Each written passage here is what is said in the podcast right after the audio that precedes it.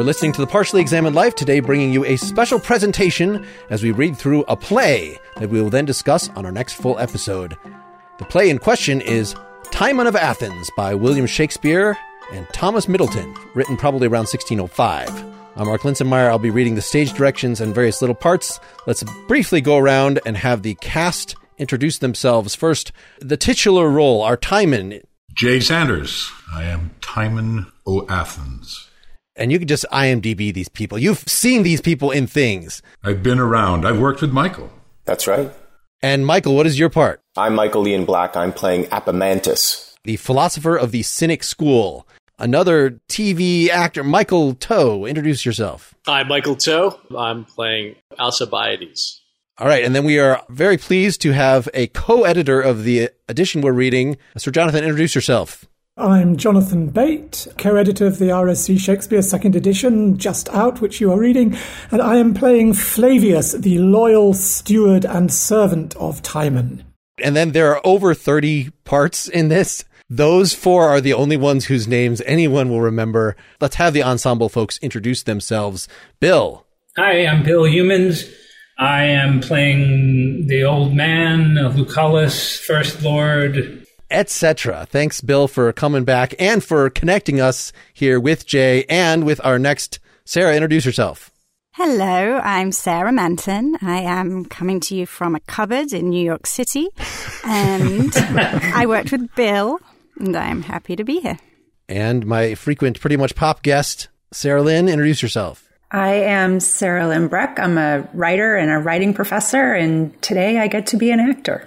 But you were an actor at some point, right? Like 20 years ago. All right. Well, that's why I contacted you because of that 20 year old experience. Keep the expectations low.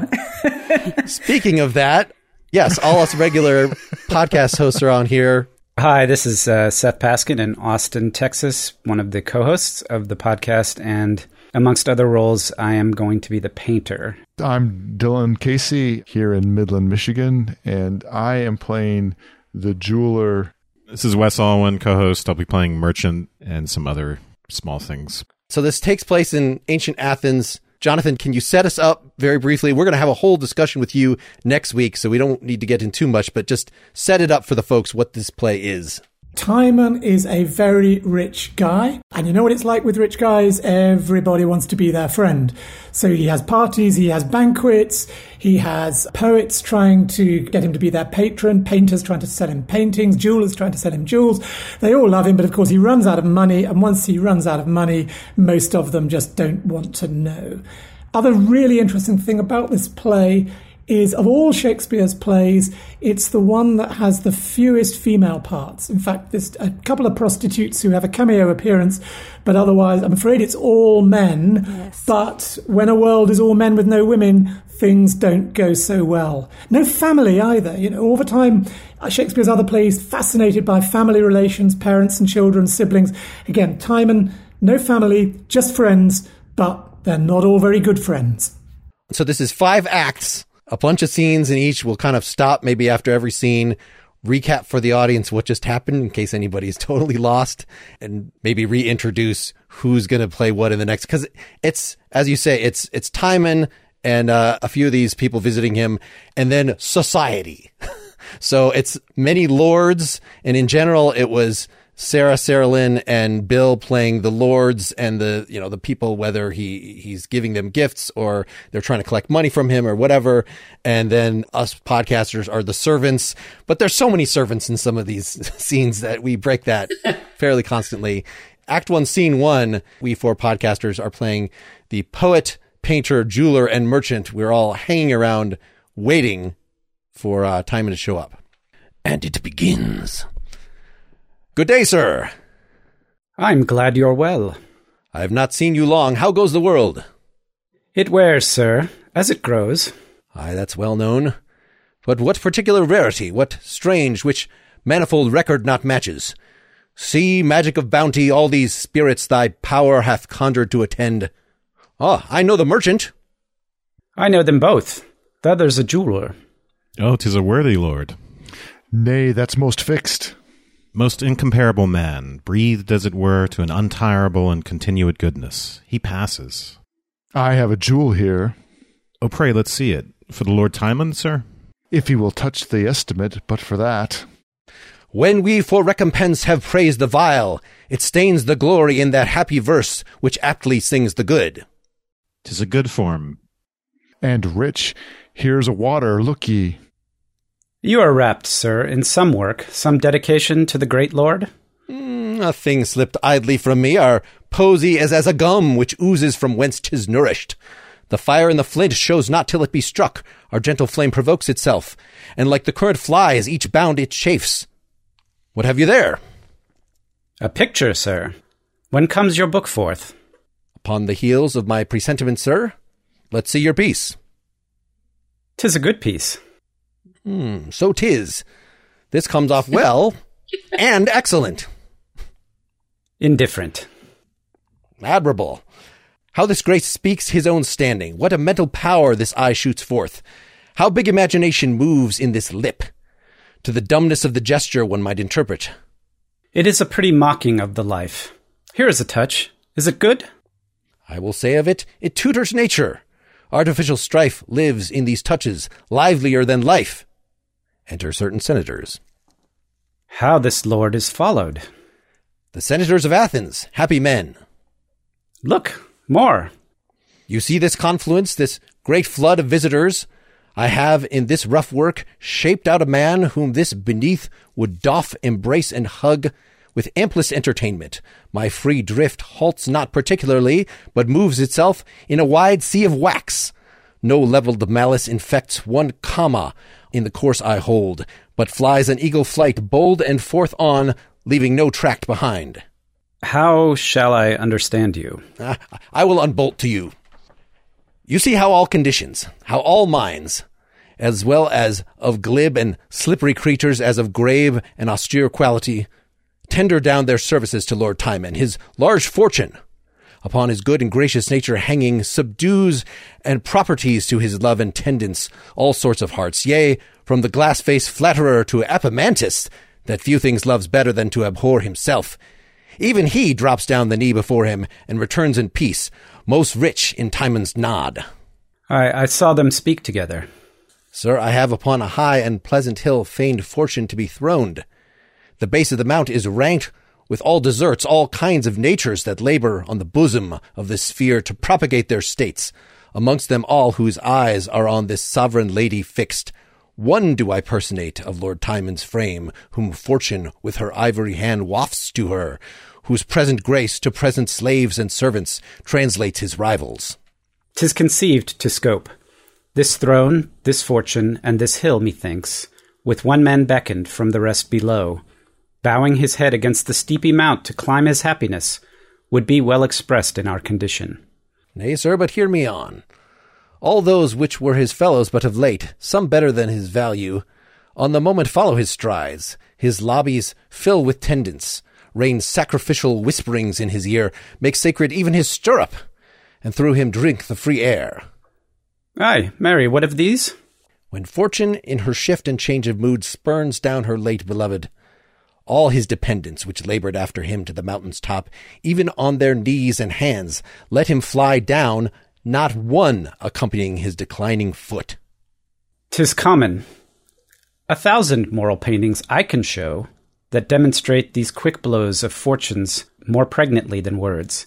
Yet you do well to show Lord Timon that mean eyes have seen the foot above the head. Imprisoned, is he, say you? Ay, my good lord, five talents is his debt, his means most short, his creditors most strait. Your honorable letter he desires to those have shut him up, which failing periods his comfort. Noble Ventidius! Well, I am not of that feather to shake off my friend when he must need me. I do know him a gentleman that well deserves a help which he shall have. I'll pay the debt and free him. Your lordship ever binds him. Commend me to him. I will send his ransom, and being enfranchised, bid him come to me. Tis not enough to help the feeble up, but to support him after. Fare you well. All happiness to your honor. Enter an old Athenian. Lord Timon, hear me speak. Freely, good father. Thou hast a servant named Lucilius. I have so. What of him? Most noble Timon, call the man before thee. Attends he here or no? Lucilius! Here, at your lordship's service. This fellow here, Lord Timon, this thy creature, by night frequents my house. I am a man that from my first have been inclined to thrift, and my estate deserves an air more raised than one which holds a trencher. Well, what further? Only one daughter have I, no kin else on whom I may confer what I have got. The maid is fair, of the youngest for a bride, and I have bred her at my dearest cost, in qualities of the best. This, this man of thine attempts her love. I prithee, noble lord, join with me to forbid him her resort. Myself have spoke in vain. The man is honest. Therefore he will be. Timon, his honesty rewards him in itself. It must not bear my daughter. Does she love him? She is young and apt. Our own precedent passions do instruct us what levity is in youth. Love you the maid? Ay, my good lord, and she accepts of it. If in her marriage my consent be missing, I call the gods to witness I will choose mine heir from forth the beggars of the world, and dispossess her all. How shall she be endowed if she be mated with an equal husband? Three talents in the present, in future, all. This gentleman of mine hath served me long. To build his fortune I will strain a little, for 'tis a, a bond in men. Give him thy daughter. What you bestow in him I'll counterpoise and make him weigh with her.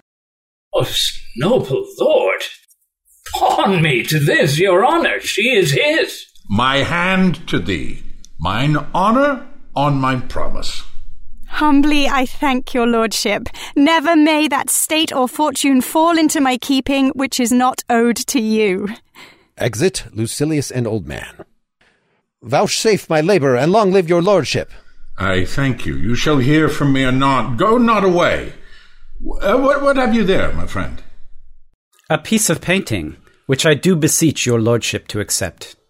Painting is welcome. Uh, the painting is almost a natural man. For since dishonor traffics with man's nature, he is but outside. These penciled figures are even such as they give out. I like your work. And you shall find I like it. Wait attendance till you hear further from me. The gods preserve ye. Well fare you, gentlemen. Give me your hand. We must needs dine together. Sir, your jewel hath suffered under praise. What, my lord, dispraise? A mere satiety of commendations. If I should pay you for it, as 'tis extol, it would unclue me quite. My lord, 'tis rated as those which sell would give, but you well know things of like value, differing in the owners, are prized by their masters. Believe, dear lord, you mend the jewel by wearing it. well bucked. No, my good lord, he speaks the common tongue, which all men speak with him.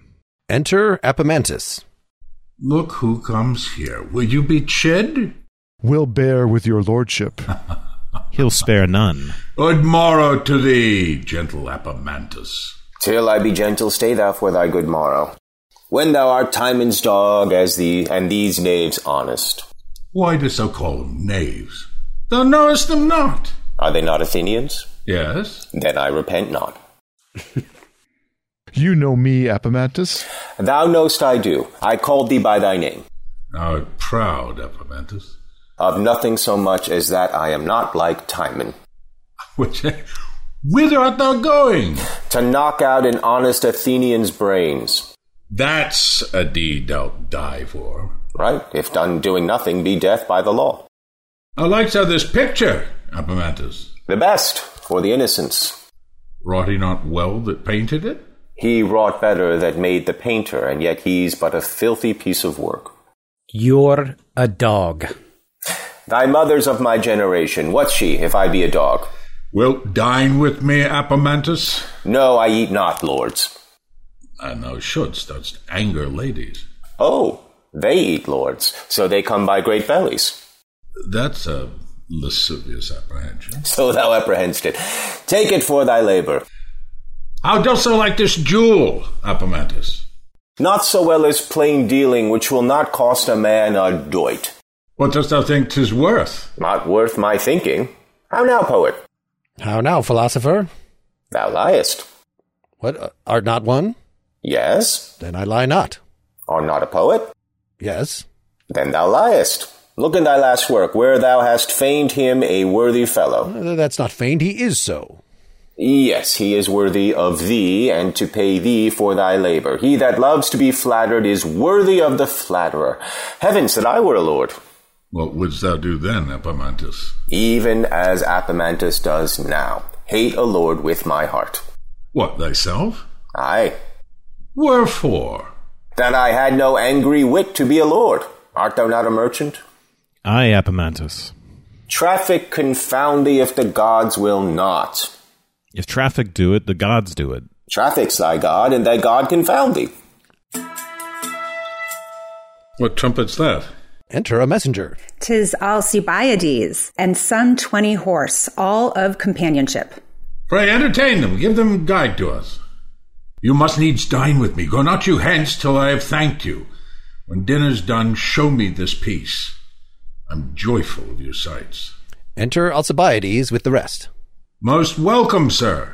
So, so there, aches contract and starve your supple joints, that there should be small love amongst these sweet knaves, and all this courtesy, the strain of man's bred out into baboon and monkey. Sir, you have saved my longing, and I feed most hungrily on your sight. Right welcome, sir. Ere we depart, we'll share a bounteous time in different pleasures. Pray, uh, pray you let us in. Exit all except Apemantus. Enter two lords. What time of day is it, Apemantus? Time to be honest. That time serves still. The most accursed thou that still omitst it. Thou art going to Lord Timon's feast? Aye, to see meat fill knaves and wine heat fools. Ah, fare thee well, fare thee well. Thou art a fool to bid me farewell twice. Why, Apemantus? Shouldst have kept one to thyself, for I mean to give thee none. Hang thyself. No, I will do nothing at thy bidding. Make thy requests to thy friend. Away, unpeaceable dog, or I'll spurn thee hence. I will fly, like a dog, the heels of the ass. He exits. He's opposite to humanity. Come, shall we in and taste Lord Timon's bounty? He outgoes the very heart of kindness. He pours it out. Plutus, the god of gold, is but his steward. No hmm? meed, but he repays sevenfold above itself. No gift to him, but breeds the giver a return exceeding all use of quittance. The noblest mind he carries that ever governed man. Long may he live in fortunes. Shall we in? I'll keep you company. They exit. Yay, that's the end of scene one. And scene two is more of the same, more partying. With, uh, with, is it even worth saying who's playing what? Let the audience We guess. All right, we're gonna we're gonna get some servants here. We're gonna get uh, Jonathan as Flavius finally. We're gonna get Seth on a new part. We're getting the lords back, mostly the same characters. Look out for when dancers come in, led by Cupid. that's a that's a high point. All right, Act One, Scene Two. The Hautboys playing loud music. A great banquet served in, and then enter Lord Timon. The states, the Athenian lords, Alcibiades, and Ventidius, which Timon redeemed from prison. Then comes dropping after all Apemantus, discontentedly like himself. Ventidius talks. Most honored Timon, it hath pleased the gods to remember my father's age and call him to long peace. He is gone happy, and has left me rich. Then, as in grateful virtue I am bound to your free heart, I do return those talents, doubled with thanks and service, from whose help I derived liberty. Oh, by no means. Uh, honest Ventidius, you mistake my love. I gave it freely ever, and there's none can truly say he gives if he receives. If our betters play at that game, we must not dare to imitate them. Faults that are rich are fair. A noble spirit. Nay, my lords. Ceremony was but devised at first to set a glass on faint deeds, hollow welcomes, recanting goodness. Sorry ere 'tis shown. But where there is true friendship, there needs none. Pray, sit. More welcome are ye to my fortunes than my fortunes to me. My lord, we always have confessed it. Oh, confessed it. Hanged it, have you not? Oh, uh, Apemantus, you're welcome. No, you shall not make me welcome. I come to have thee thrust me out of doors. Fie, thou a churl. You've got a humor there does not become a man. Tis much to blame. They say, my lords, ira furor brevis est, but yond man is ever angry. Don't let him have a table by himself. For he does neither affect company, nor is he fit for it, indeed. Let me stain at thine apparel, Timon. I come to observe. I give thee warning on it. I take no heed of thee. Thou art an Athenian, therefore welcome. I myself would have no power. Prithee, let my meat make thee silent. I scorn thy meat. Twould choke me for I should never flatter thee. Oh, you gods, what a number of men eats Timon, and he sees 'em not. It grieves me to see so many dip their meat in one man's blood, and all the madness is he cheers them up too. I wonder men dare trust themselves with men. Methinks they should invite them without knives. Good for their meat and safer for their lives. There's much example for it. The fellow that sits next him now parts bread with him pledges the breath of him in a divided draft, is the readiest man to kill him. It has been proved. If I were a huge man, I should fear to drink at meals, lest they should spy my windpipe's dangerous notes. Great men should drink with harness on their throats. My lord, in heart, and let the health go round. Let it flow this way, my good lord. Flow this way? A brave fellow, he keeps his tides well. Those healths will make thee and thy state look ill, Timon. Here's that which is too weak to be a sinner. Honest water, which ne'er left man in the mire. This and my food are equals, there's no odds. Feasts are too proud to give thanks to the gods. Immortal gods, I crave no pelf. I pray for no man but myself. Grant I may never prove so fond to trust man on his oath or bond, or a harlot for her weeping, or a dog that seems a sleeping, or a keeper with my freedom, or my friends if I should need 'em. Amen. So fall to it. Rich men sin, and I eat root. Much good ditch thy good heart, Apemantus. Captain Alcibiades, your heart's in the field now. My heart is ever at your service, my lord. You had rather be at a breakfast of enemies than a dinner of friends. So they were bleeding new, my lord. There's no meat like him. I could wish my best friend at such a feast. Would all those flatterers were thine enemies, then that thou, thou mightst kill kill 'em and bid me to to 'em?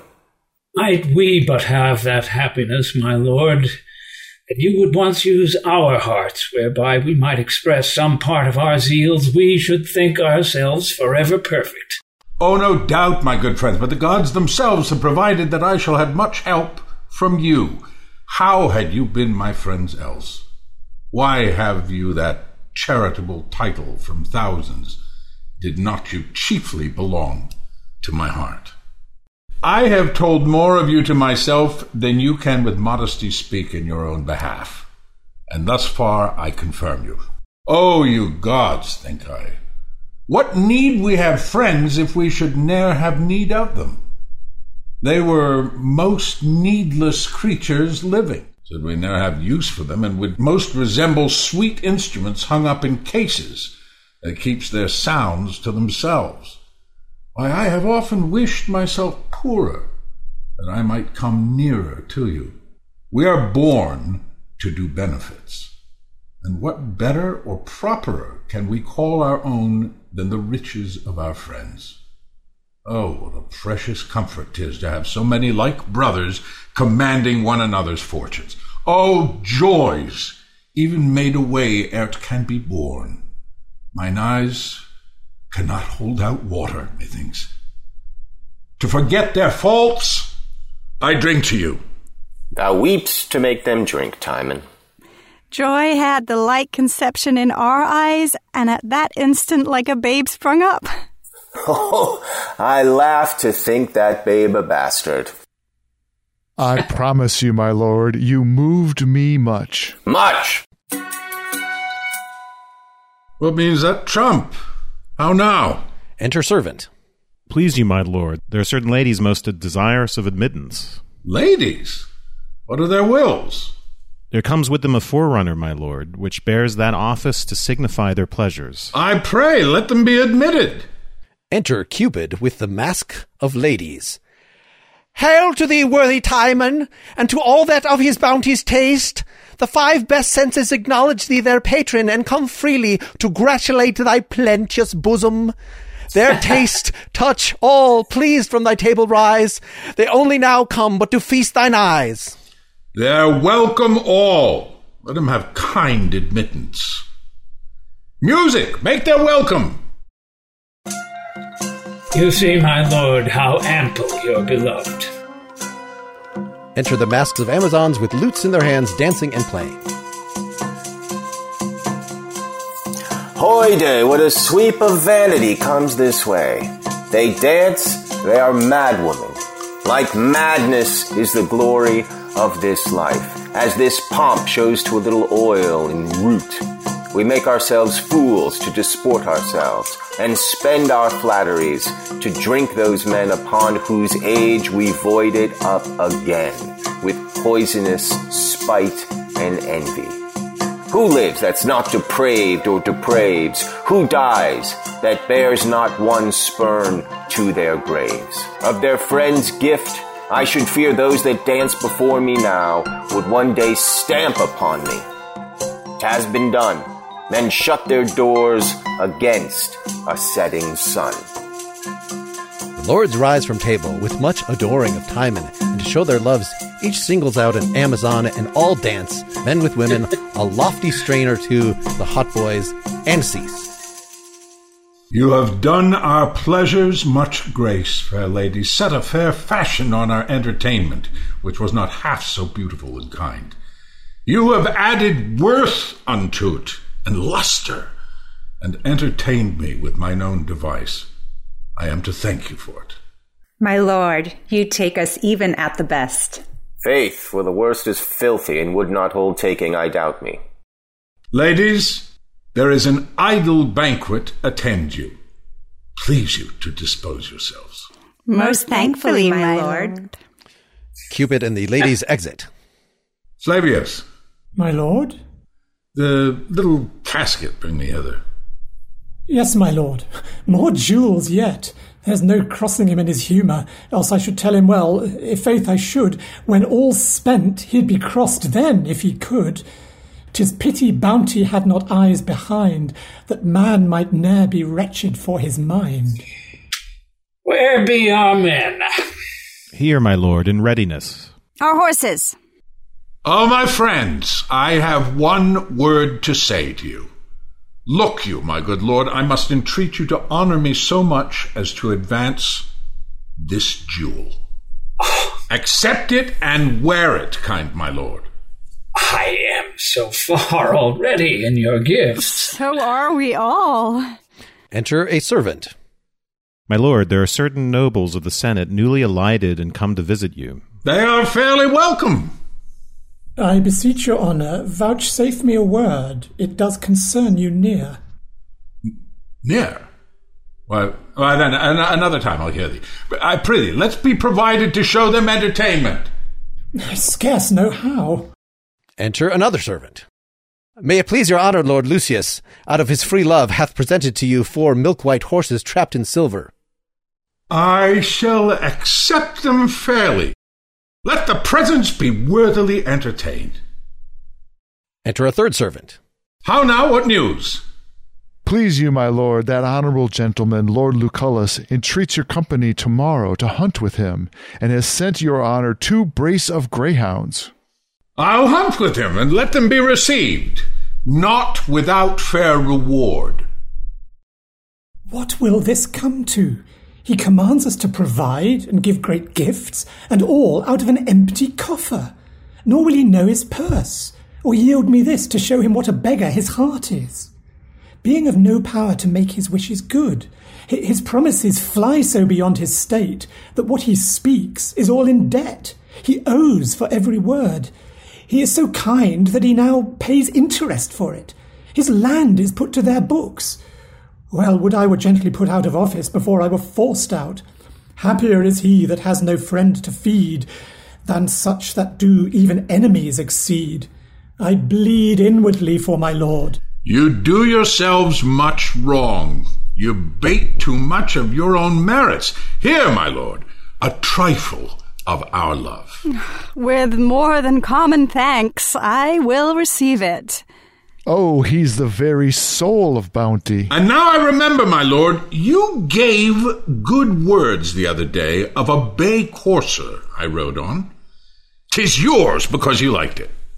Oh, I beseech you, pardon me, my lord, in that. You may take my want, my lord. I know no man can justly praise but what he does affect. I weigh my friend's affection with my own. I'll tell you true. I'll call to you. Oh, none oh, so, so welcome. Welcome. I take all and your several visitations so kind to heart 'tis not enough to give. Methinks I could deal kingdoms to my friends and ne'er be weary. Alcibiades, thou art a soldier, therefore seldom rich. It comes in charity to thee, for all thy living is amongst the dead, and all the lands thou hast lie in a pitched field. Defiled land, my lord. We are so virtuously bound. And so am I to you. So infinitely endeared. All to you. Lights, more lights! Best of happiness, honor, and fortunes keep with you, Lord Timon. Ready for his friends.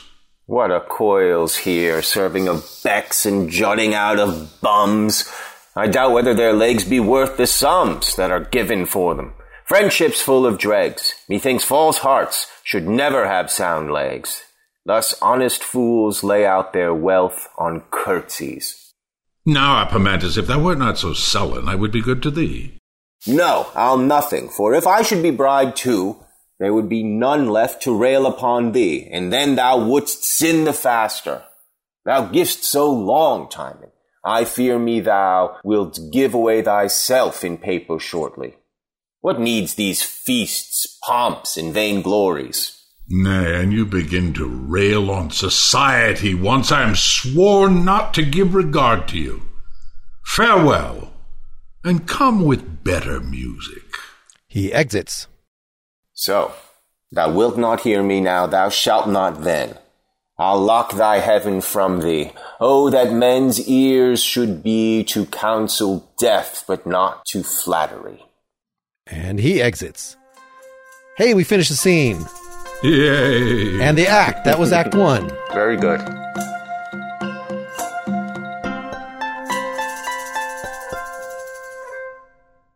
Can we give the audience, get him up to speed? I mean, it was Timon just being generous to a bunch of people. He gave away some horses. He gave away some money to let Ventidius, Seth, free from jail. He praised all these musicians and, and bought the thing from the painter and the, uh, the poet. We got some banter with Apemantus. Anything I missed there? Any plot beats? He gave we should- away a, a dowry to a servant Yes, yes, Lucilius. and some The- jewels. And when Ventidius' dad has died and he's rich and offers to give the money back, Timon says, No, I'm not taking anything back. Yes. And he's given uh, bounty from someone else, and he says, I'll give you better. Yeah. I'll give you back something more. He's bound and determined to empty his coffers and then some. But he doesn't seem to be aware. And Flavius, who's keeping the accounts, is the only one who knows there's nothing left in those coffers. And in fact, he's leveraged, right? Yeah. Act two is when we will now see the bills come due. Seems like Flavius probably should have said something before this. But he keeps trying and Timon says won't he did. listen. Yes, he's trying very hard. I understand, Flavius, I appreciate you I on the like this is sideline. this is weeks in coming, if not years in coming. Flavius could have said, "Hey, buddy, He tries Slow to it tell him again and again. All right. Right. That sounds like Apemantus for sure. Act 2, Scene 1. Enter a senator. And late 5,000 to Varro and Isidore, he owes 9,000, beside my former sum, which makes it 5 and 20. Still in motion of raging waste? It cannot hold, it will not. If I want gold, steal but a beggar's dog and give it Timon. Why, the dog coins gold. If I would sell my horse and buy 20 more, better than he. Why, give my horse to Timon. Ask nothing. Give it him. It foals me straight and able horses. No porter at his gate, but rather one that smiles and still invites all that pass by. It cannot hold. No reason can sound his state and safety. Caphis, ho, Caphis, I say. Here, sir, what's your pleasure? Get on your cloak and haste you to Lord Timon, importune him for my moneys. Be not ceased with slight denial, nor then silenced when commend me to your master, and the cat plays in the right hand, thus. But tell him my uses cry to me. I must serve my turn out of mine own. His days and times are past, and my reliances on his fracted dates have smit my credit. I love and honor him, but must not break my back to heal his finger.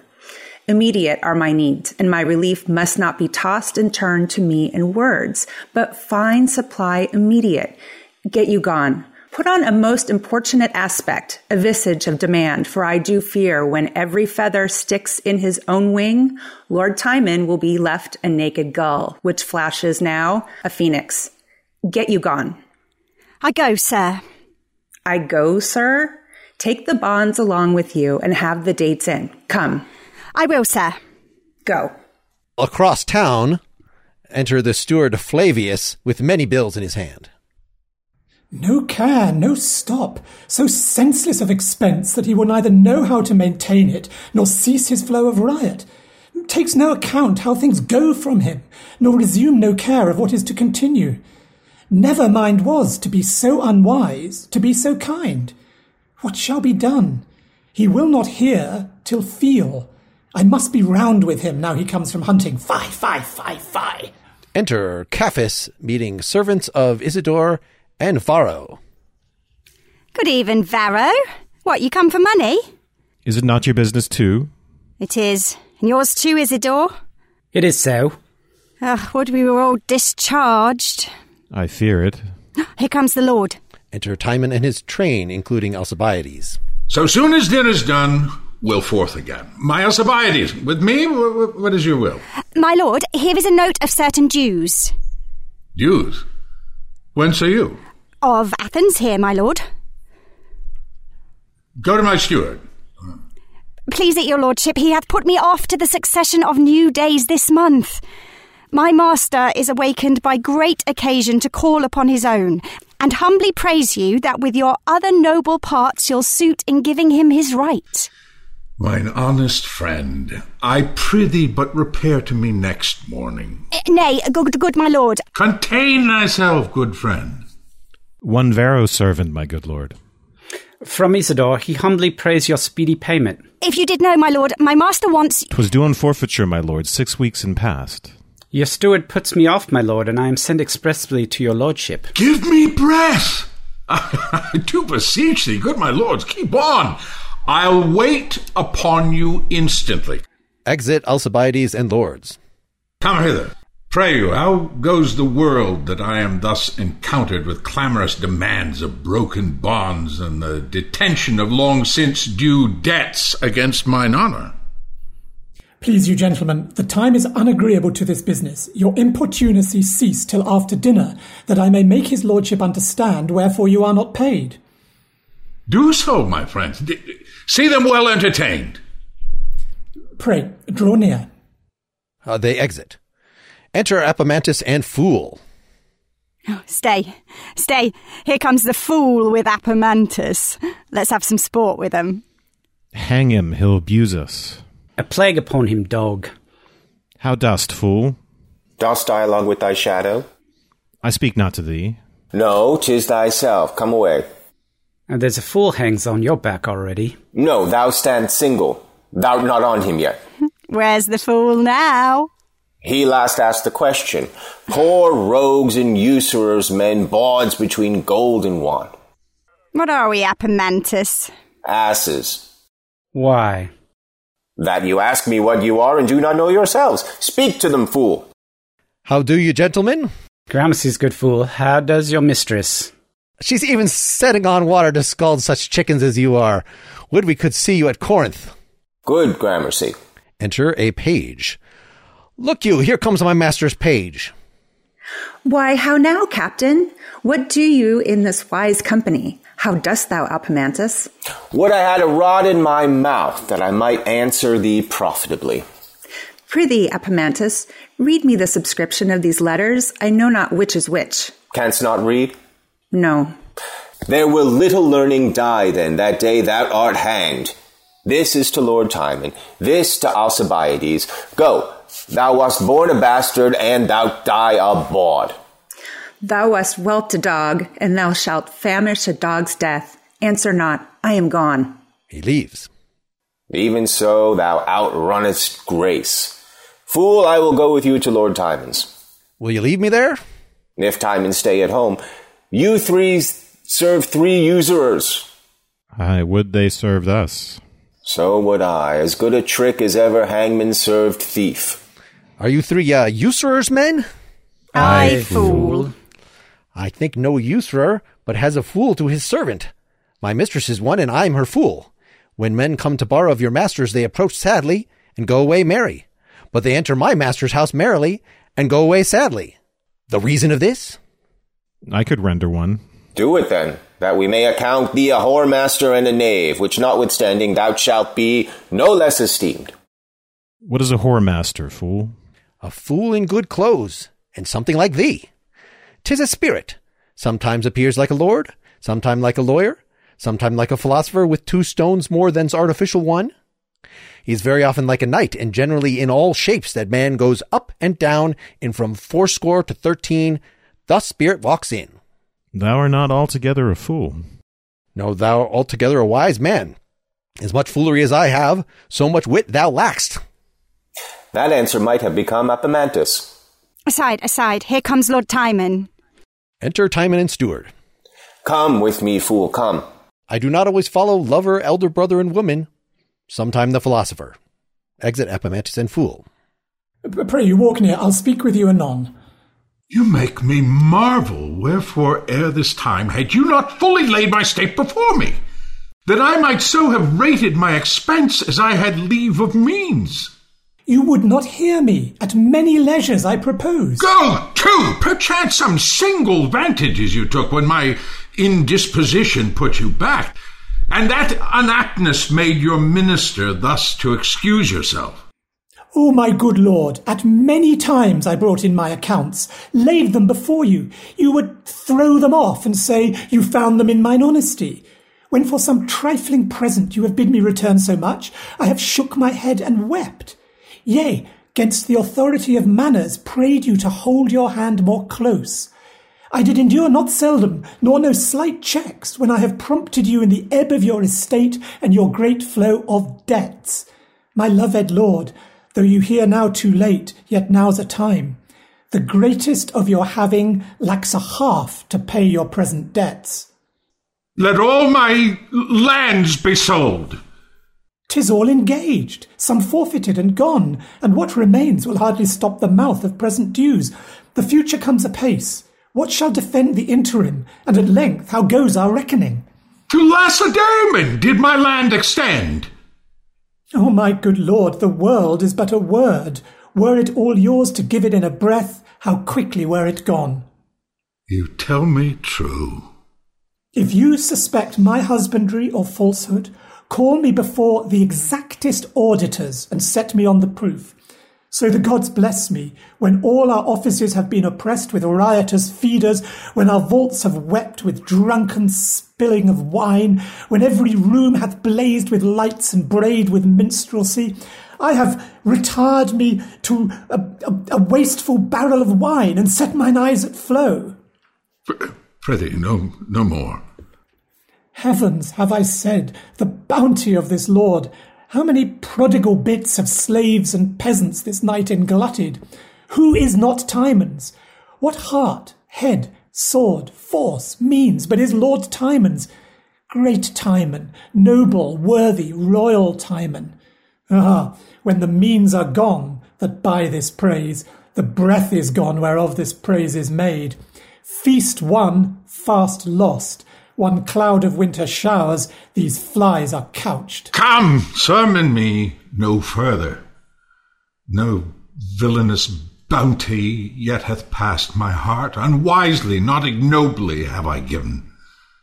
Why dost thou weep? Canst thou the conscience lack to think I shall lack friends?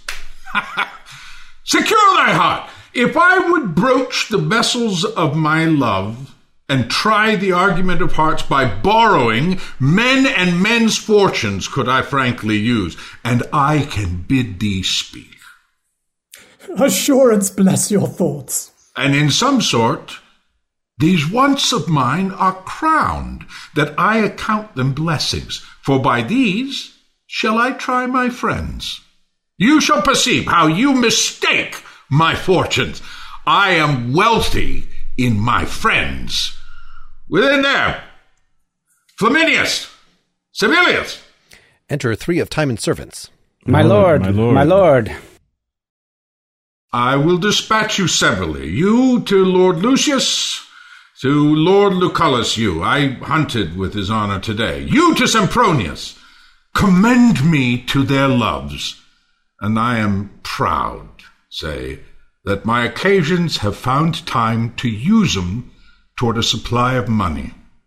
Let the request be fifty talents. The exit. Lord Lucius and Lucullus. Hmm. Go you, sir, to the senators, of whom even to the state's best health I have deserved this hearing. Bid 'em send the instant a thousand talents to me. I have been bold, for that I knew it the most general way, to them to use your signet and your name, but they do shake their heads, and I am here no richer in return. Is true? C- can't be.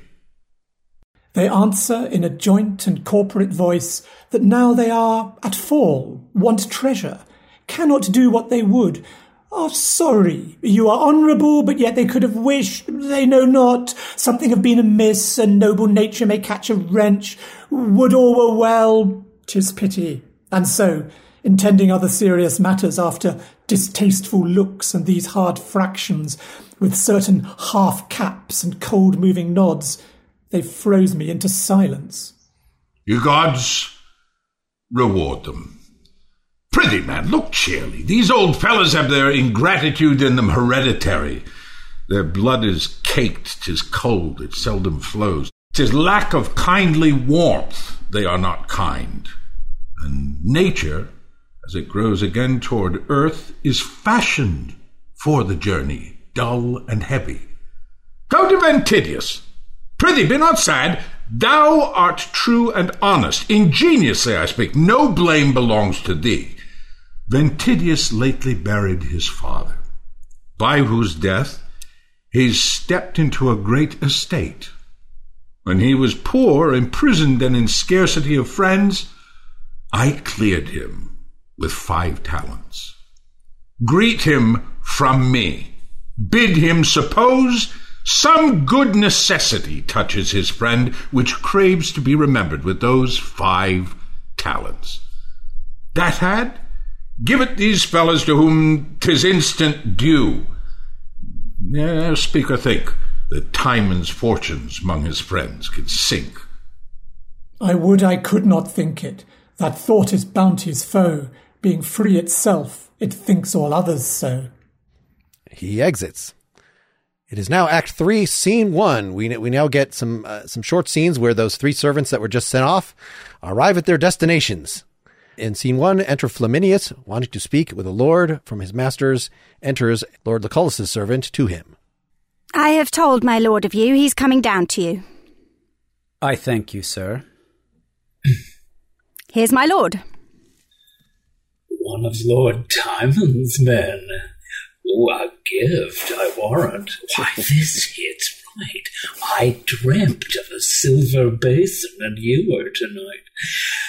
Flaminius, honest Flaminius, you are very respectfully welcome, sir. Fill me some wine. And how does that honourable, complete, free-hearted gentleman of Athens, thy very bountiful, good lord and master? His health is well, sir. I right glad that his health is well, sir. And what hast thou there under thy cloak, pretty Flaminius? Faith, nothing but an empty box, sir, which in my lord's behalf I come to entreat your honour to supply, who, having great and instant occasion to use fifty talents, hath sent to your lordship to furnish him, nothing doubting your present assistance therein. La la la la. Nothing doubting, says he. Ah, alas, good lord. A noble gentleman 'tis if he would not keep so good a house. Many a time and oft I've dined with him and told him on it, and come again to supper to him, of, of purpose, to have him spend less. And yet he would embrace no counsel, take no warning by my coming. Hmm, Every man has his fault, and honesty is his. I've told him on it, but I could ne'er get him from it. Please, your lordship, here is the wine. Flaminius, I have noted thee always wise. Here's to thee. Your lordship speaks your pleasure. I have observed thee always for a towardly prompt spirit. Give thee thy due, and one that knows what belongs to reason, and canst use the time well, if the time use thee well. Good parts in thee. Get you gone, Sirrah. Draw nearer, honest Flaminius. Thy lord's a bountiful gentleman, but thou art wise, and thou knowest well enough, although thou comest to me, that this is no time to lend money, especially on bare friendship without security. Here's three solidares for thee, good boy. Wink at me and say thou saw'st me not. Fare thee well. Uh, is it possible the world should so much differ, and that we alive have lived? Fly, damned baseness, to him that worships thee. What? How I see thou art a fool and fit for thy master. May these add to the number that may scald thee. Let molten coin be thy damnation, thou disease of a friend, and not himself. Has friendship such a faint and milky heart? It turns in less than two nights? Oh, you gods, I feel my master's passion! This slave, unto his honor has my lord's meat in him. Why should it thrive and turn to nutriment when he is turned to poison? Oh, may the diseases only work upon it, and when he's sick to death, let not that part of nature which my lord paid for be of any power to expel the sickness, but prolong his hour. Meanwhile, across town in uh, Act 3, Scene 2, enter Lucius, who is a different person than Lucilius or uh, Lucullus. This is Lord Lucius with three strangers. Who? The Lord Timon? He is my very good friend and an honorable gentleman. We know him for no less, though we are but strangers to him. But I can tell you one thing, my lord, in which I hear from common rumors. Now, Lord Timon's happy hours are done and past, and his estate shrinks from him. Fie, no. Do not believe it. He cannot want for money. But believe you this, my lord, that not long ago one of his men was with the Lord Lucullus to borrow so many talents. Nay, urged extremely for it, and showed what necessity belonged to it, and yet it was denied. How? I tell you, denied, my lord. What a strange case was that. Now, before the gods, I am ashamed on it. Denied that honorable man? There was very little honor showed in it. For my own part, I must needs confess I have received some small kindnesses from him as money, plate, jewels, and such like trifles, nothing comparing to his, yet had he mistook him and sent to me, I should never have denied his occasion so many talents. Enter Timon's servant, Servilius. See, by good hap, yonder's my lord. I have sweat to see his honor, my honored lord. Servilius, you are kindly met, sir. Fare thee well. Commend me to thy honorable, virtuous lord, my very exquisite friend. May it please your honor, my lord hath sent. Ha! What has he sent? I am so much endeared to that lord. He's ever sending. How shall I thank him, thinkst thou? And what has he sent now? Has only sent his present occasion now, my lord, requesting your lordship to supply his instant use with so many talents. I know his lordship is but merry with me. He cannot want fifty, five hundred talents. But in the meantime he wants less, my lord. If his occasion were not virtuous, I should not urge it half so faithfully. Dost thou speak seriously, Servilius? Upon my soul, 'tis true, sir. What a wicked beast was I to disfurnish myself against such a good time, when I might have shown myself honorable. How unluckily it happened that I should purchase the day before for a little part and undo a great deal of honor. Servilius, now before the gods, I am not able to do the more beast I say. I was sending to use Lord Timon myself. These gentlemen can witness, but I would not. For the wealth of Athens, I have done it now. Commend me bountifully to his good lordship, and I hope his honor will conceive the fairest of me because I have no power to be kind. And tell him this from me. I, I count it one of my greatest afflictions, say that I cannot pleasure such an honorable gentleman. Good Servilius, will you befriend me so far as to use mine own words to him? Yes, sir, I shall. And he exits. I'll look you out a good turn, Servilius. True as you said, Timon is shrunk indeed, and he that's once denied will hardly speed. Do you observe this, Hostilius? Aye, too well. Why, this is the world's soul, and just of the same piece as every flatterer's sport. Who can call him his friend that dips in the same dish? For in my knowing, Timon has been this lord's father and kept his credit with his purse, supported his estate. Nay, Timon's money has paid his men their wages. He ne'er drinks, but Timon's silver treads upon his lip, and yet, oh, see the monstrousness of man when he looks out in an ungrateful shape. He does deny him, in respect of his, what charitable men afford to beggars. Religion groans at it. For mine own part, I never tasted Timon in my life, nor came any of his bounties over me to mark me for his friend, yet I protest, for his right noble mind, illustrious virtue, and honorable carriage, had his necessity made use of me, I would have put my wealth into donation, and the best half should have returned to him, so much I love his heart. But I perceive Men must learn now with pity to dispense, for policy sits above conscience. And those three strangers exit, who were not Apemantus nor Alcibiades. They were different people, despite the similarity of voices. Uh, we're now in Act 3, Scene 3.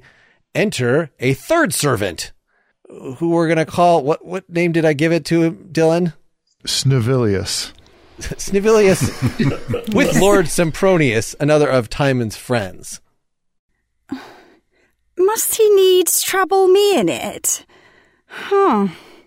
Above all others? But he might have tried Lord Lucius or Lucullus, and now Ventidius is wealthy too, whom he redeemed from prison. All these owes their estates unto him. My lord, they have all been touched and found base metal, for they have all denied him. How? Have they denied him? Has Ventidius and Lucullus denied him? And does he send to me? Three. huh. It shows but little love or judgment in him. Must I be his last refuge? His friends, like physicians, thrive, give him over. Must I take the cure upon me?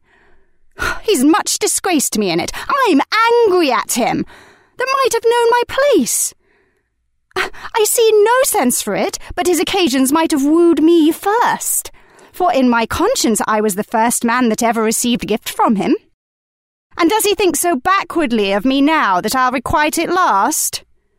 No. So it may prove an argument of laughter to the rest, and amongst lords be thought a fool.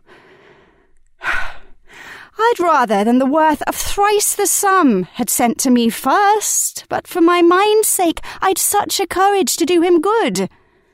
But now, return, and with their faint reply this answer join, Who bates mine honour shall not know my coin.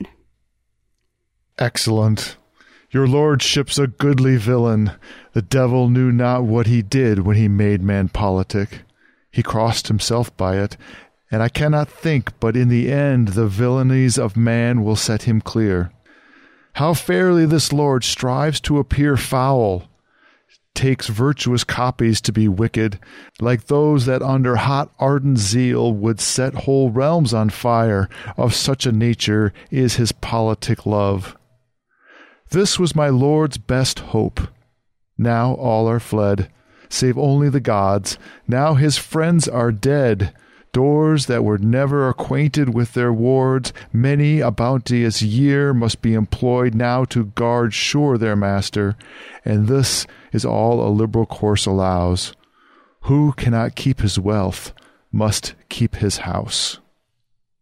And so uh, ends Act Three, Scene Three of Collection Agents, the stage play.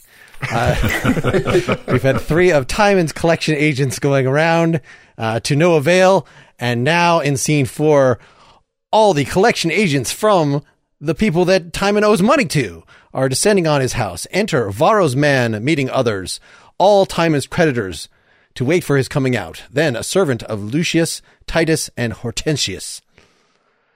Well met. Good morrow, Titus and Hortensius. Like to you, kind Varro. Lucius, what, do we meet together? Aye, and I think one business does command us all, for mine is money. So is theirs and ours. Enter Philotus. And Sir Philotus, too. Good day at once. Welcome, good brother.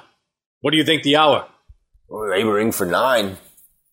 So much? Is not my lord seen yet? Not yet. I wonder on it. He was wont to shine at seven. Aye, but the days are waxed shorter with him. You must consider that a prodigal course is like the sun's, but not like his recoverable, I fear. Tis deepest winter in Lord Timon's purse, that is. One may reach deep enough and yet find little. I am of your fear for that. I'll show you how to observe a strange event. Your lord sends now for money? Most true, he does. And he wears jewels now of Timon's gift, for which I wait for money. It is against my heart. Mark how strange it shows. Timon in this should pay more than he owes. And even as if your lord should wear rich jewels and send money for them. I'm wary of this charge. The gods can witness. I know my lord hath spent of Timon's wealth, and now ingratitude makes it worse than stealth.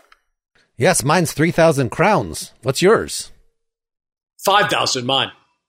Tis much deep, and it should seem by the sum your master's confidence was above mine, else surely his had equalled.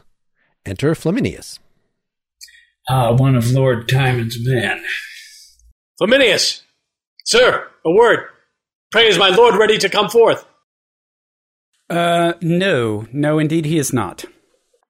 We attend his lordship. Pray signify so much. I uh, need not tell him that. He knows you are too diligent. Flaminius exits, but Flavius, the steward, enters in a cloak, muffled. Ha! Is not that his steward muffled so? He goes away in a cloud. Call him! Call him! Do you hear, sir? By your leave, sir. What do you ask of me, my friend? We wait for certain money here, sir.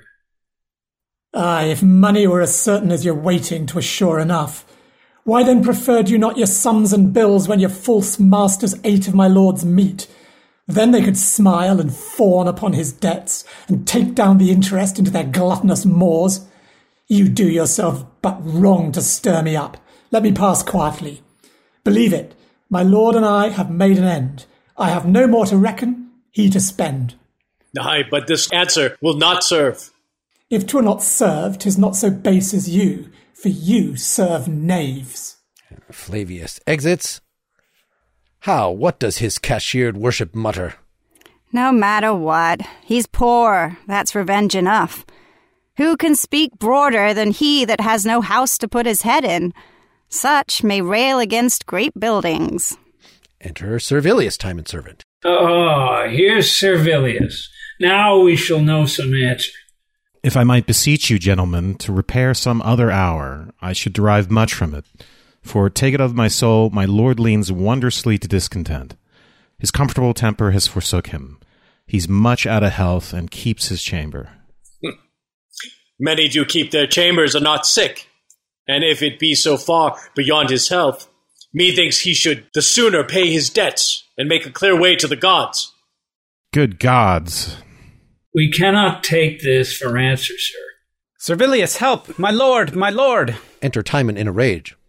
What are my doors opposed against my passage? Have I been ever free, and must my house be my retentive enemy, my jail? The place which I have feasted, does it now, like all mankind, show me an iron heart? Put in now, Titus. My lord, here is my bill. Here's mine. And mine, my lord. And, And ours, ours, my, my lord. lord. All our bills. Knock me down with them. Cleave me to the girdle. Alas, my lord. Cut my heart in sums. Nine fifty talents. Tell out my blood. Five thousand crowns, my lord. Five thousand drops pays that. What, yours? And yours? My lord. My lord. Tear me. Take me. And the gods fall upon you. Exit Timon. Faith, I perceive our masters may throw their caps at their money. These debts may well be called desperate ones, for a madman owes them. They all exit. Now we're at Act 3, Scene 5. Presumably, the steward went to uh, Ventidius and also begged and didn't get the money. It seems we could have used a fourth scene of people harassing him for money, but. Enter Timon and Flavius. They have even put my breath from me, the slave Creditors! Devils! My dear lord, What if it should be so? my lord, I'll have it so, my steward. here, my lord. So, fitly? Go bid all my friends again, Lucius, Lucullus, and Sempronius, all luxers, all. I'll once more feast the rascals. Oh, my lord, you only speak from your distracted soul. There's not so much left to furnish out a moderate table. Be it not in thy care. Go. I charge thee, invite them all. Let in the tide of knaves once more, and my cook and I'll provide. He exits. Now, Act 3, Scene 6. The tension is rising. Except, wait, this is the B plot. We're, we're, we're now leaving Timon. Enter three senators at one door, Alcibiades meeting them with attendants. My lord, you have my voice to it. The fault's bloody. 'Tis necessary he should die. Nothing emboldens sin so much as mercy. Most true, the law shall bruise him. Honor, health, and compassion to the Senate. Now, Captain, I am an humble suitor to your virtues. For pity is the virtue of the law, but none but tyrants use it cruelly. It pleases time and fortune to lie heavy upon a friend of mine, who in hot blood hath stepped into the law, which is past depth, to those that without heed do plunge into it. He is a man setting his fate aside of comely virtues, nor did he sold the fact with cowardice, an honor in him which buys out his faults, but with a noble fury and fierce spirit, seeing his reputation touched to death, he did oppose his foe, and with such sober and unnoted passion, he did behave his anger ere 'twas spent, as if he had proved an argument. You undergo too strict a paradox, striving to make an ugly deed look fair. Your words have took such pains as if they labored to bring manslaughter into form and set quarreling upon the head of valor, which indeed is valor misbegot and came into this world when sex and factions were newly born. He's truly valiant that can wisely suffer the worst that man can breathe, and make his wrongs his outsides, to wear them like his raiment carelessly, and never prefer his injuries to his heart, to bring it into danger. If wrongs be evils and enforce us kill, what folly 'tis to hazard life for ill. My lord, You cannot make gross sins look clear. To revenge is no valor but to bear. my lord, then under favor, pardon me, if I speak like a captain. Why do fond men expose themselves to battle and not endure all threats? Sleep upon and let the foes quietly cut their throats without repugnancy? If there be such valor in the bearing, what makes we abroad? Why then women are more valiant that stay at home if bearing carry it, and the ass more captain than the lion, the fellow loaded with irons wiser than the judge. If wisdom be in suffering, O my lords, as you are great, be pitiful good. Who cannot condemn rashness in cold blood? To kill, I grant, is sin's extremest gust, but in defense by mercies tis most just. To be in anger is impiety, but who is man that is not angry? Weigh up but the crime with this. You breathe in vain. In vain!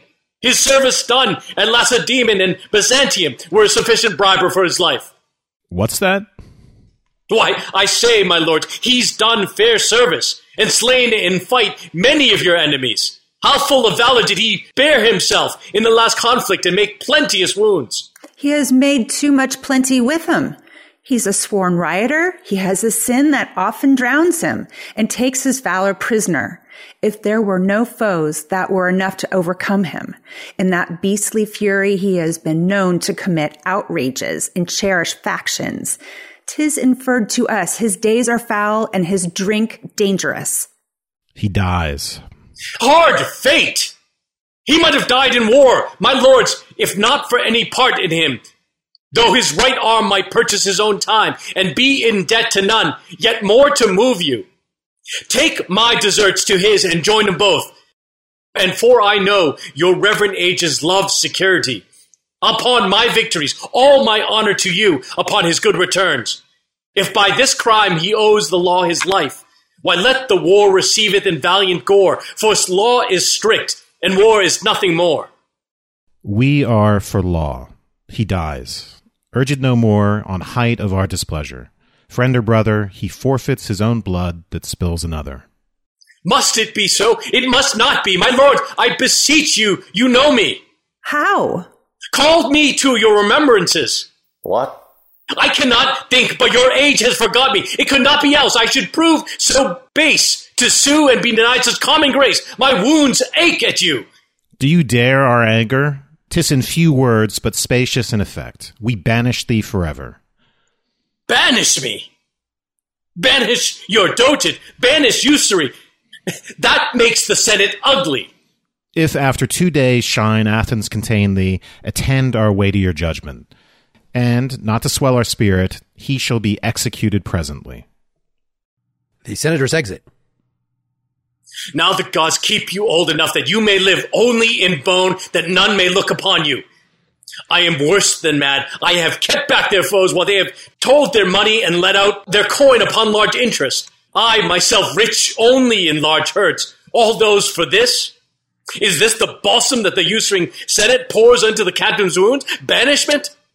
It comes not ill. I hate not to be banished. It is a cause worthy my spleen and fury that I may strike at Athens. I will cheer up my discontented troops and lay for hearts. Tis honor with most lands to be at odds. Soldiers should brook as little wrong as gods. And he exits.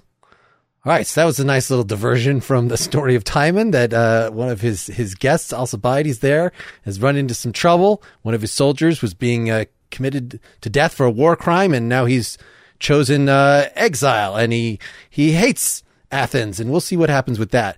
But not quite yet, because we got one more scene of Act Three where we go back to, well, it just says enter diverse friends, lords and senators at several doors, but I believe we're back at Timon's again.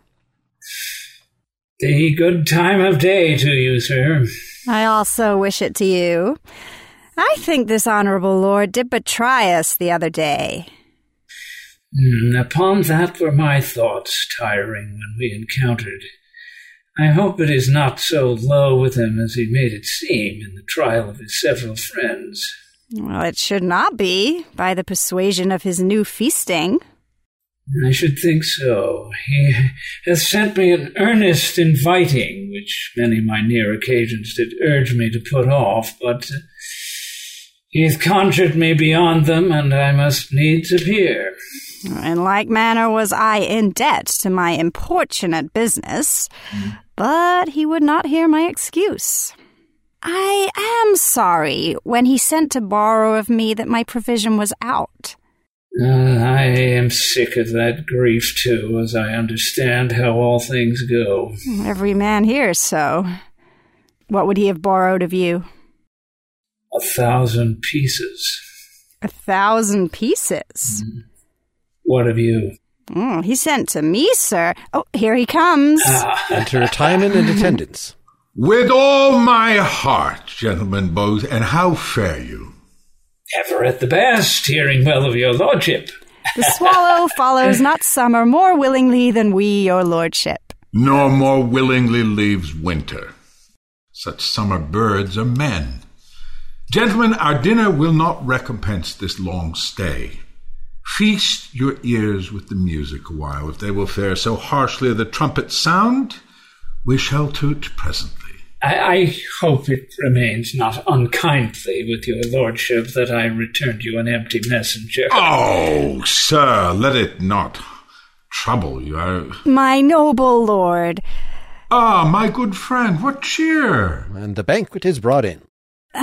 My most honorable lord, I am even sick of shame that when your lordship this other day sent to me, I was so unfortunate a beggar. Think not on't, sir. Ah, if you had sent but two hours before.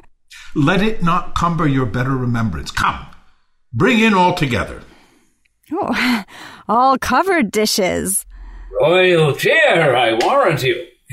Doubt not that, if money in the season can yield it. How do you? What's the news? Alcibiades is banished. Hear you of it? Alcibiades banished? Banished? Mm, Tis so, be sure of it.